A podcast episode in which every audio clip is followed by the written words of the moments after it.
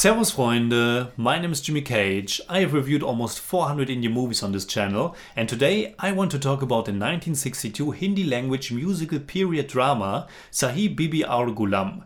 With this review I conclude my personal Little Guru Dutt retrospective. Dennis and I already reviewed his masterpiece Pyasa as well as Kaagaz Ke Phool aka Paper Flowers. And thanks to the Criterion Channel's Guru Dutt special, I was also able to watch and review Aar Paar, Mr. and Mrs. 55, Chaudhvin Ka Chand, and now finally Sahib Bibi Aur Ghulam. After the commercial failure of Paper Flowers, Dutt decided to never direct a film himself.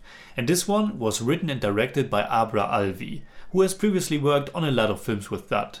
Interestingly, this was the only film he ever directed, but apparently all the song sequences were directed by Dutt himself. There are even people who claim the whole movie was actually ghost directed by Dutt because it feels so much like his other films. But Dutt, after all, produced it and starred in it.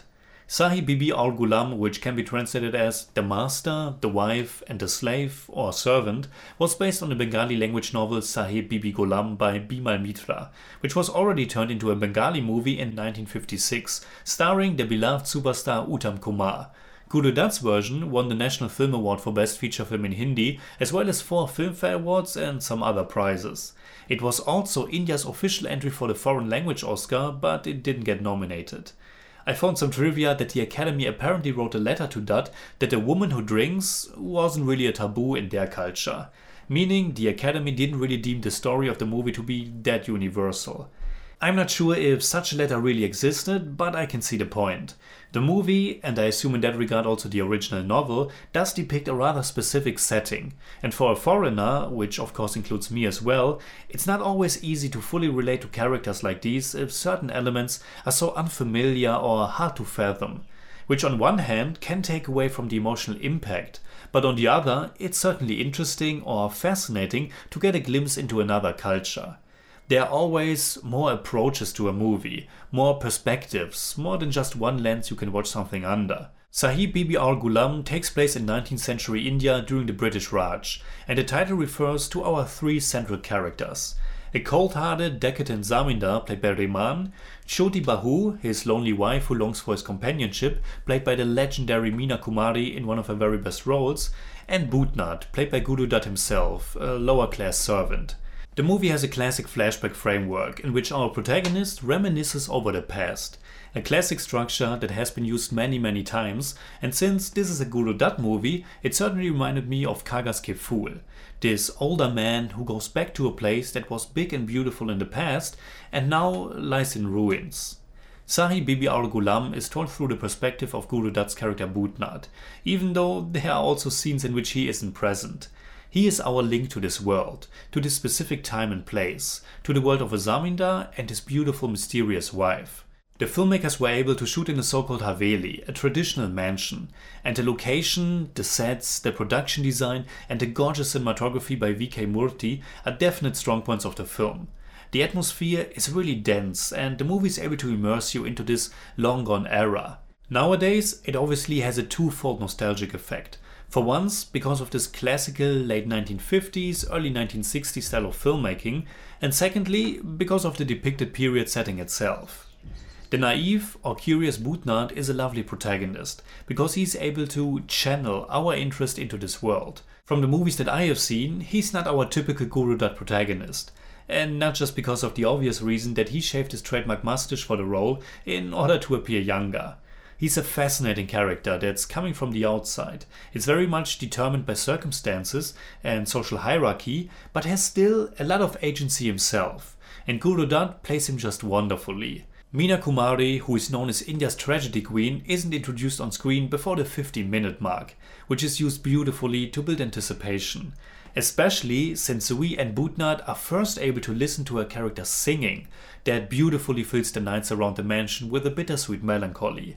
All while the Zamindar, played by Rehman, gives into his egoistical, hedonistic vices, drinking and watching prostitutes perform. Nights are not for sleeping in this world, and the movie is able to create this alluring, sad, and mysterious atmosphere. Meena Kumari, as expected, is outstanding in the role. We only know her from her iconic performance in Pakeezah, and even with just these two performances, it's easy to see why she was regarded as the tragedy queen of Indian cinema. And again, something that I love about Indian cinema, if it's done right, are the wonderful, powerful introductions to these characters. The build up, anticipation, close ups, songs, and so on. And speaking about the songs, the music was composed by Hemant Kumar with lyrics by Shakil Badayuni, and the songs are really beautiful. And with Guru Dutt directing the sequences themselves, there are also some nice cinematic touches like in the entire segment around the 60 minute mark, which also marks the most impressive dance number in the movie. The interplay of light and shadows, with only the singer's face being clearly visible, while all the background dancers are shrouded in shadows. It looks gorgeous. Another highlight is the song Banwara Bada Nadan, which is also one of the few sequences that feature a little bit of comedy as well, which is refreshing. It's a lovely song that features the fourth important character, who I'm sure has actually more screen time than both Choti Bahu and definitely the Zamindar. The young woman Jaba, another servant, who is played by the great Wahida Rehman.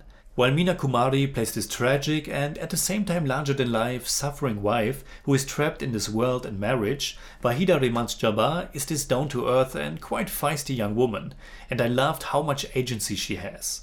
In a film filled with wonderful performances, her was actually the one that I gravitated towards the most. Overall, it feels a little bit like two movies from time to time. One about the wife and her husband and Bhootnath's relationship or ambiguous companionship with her, and then one about the growing bond between him and Jaba.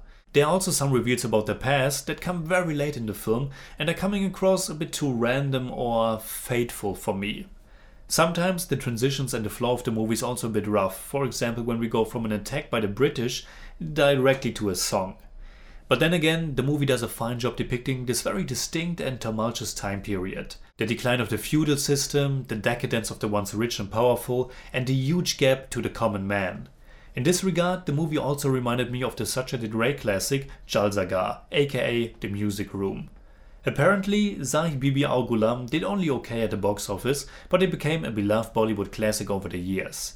I also read that there was actually another song in the finale that was cut by Guru Dutt after the film's release because the audience criticized an intimate scene between Bhootnath and Choti Bahu.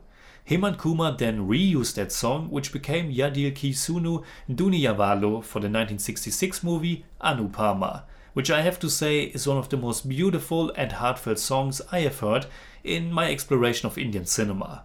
So, one movie's loss is another film's win. So, in German, I'd say, Sahi Bibi Aur Gulam erzählt eine atmosphärische, melancholische Geschichte über Abhängigkeiten und Verfall, inszeniert in starken Bildern, tollen Songs und unsterblichen Schauspieldarbietungen. I give Sahi Bibi Aur Gulam 8 out of 10. It's more like 7.6, but I don't do that. Alright, that's it like always. Comment below and let me know what you think about Sahi Bibi Aur Gulam.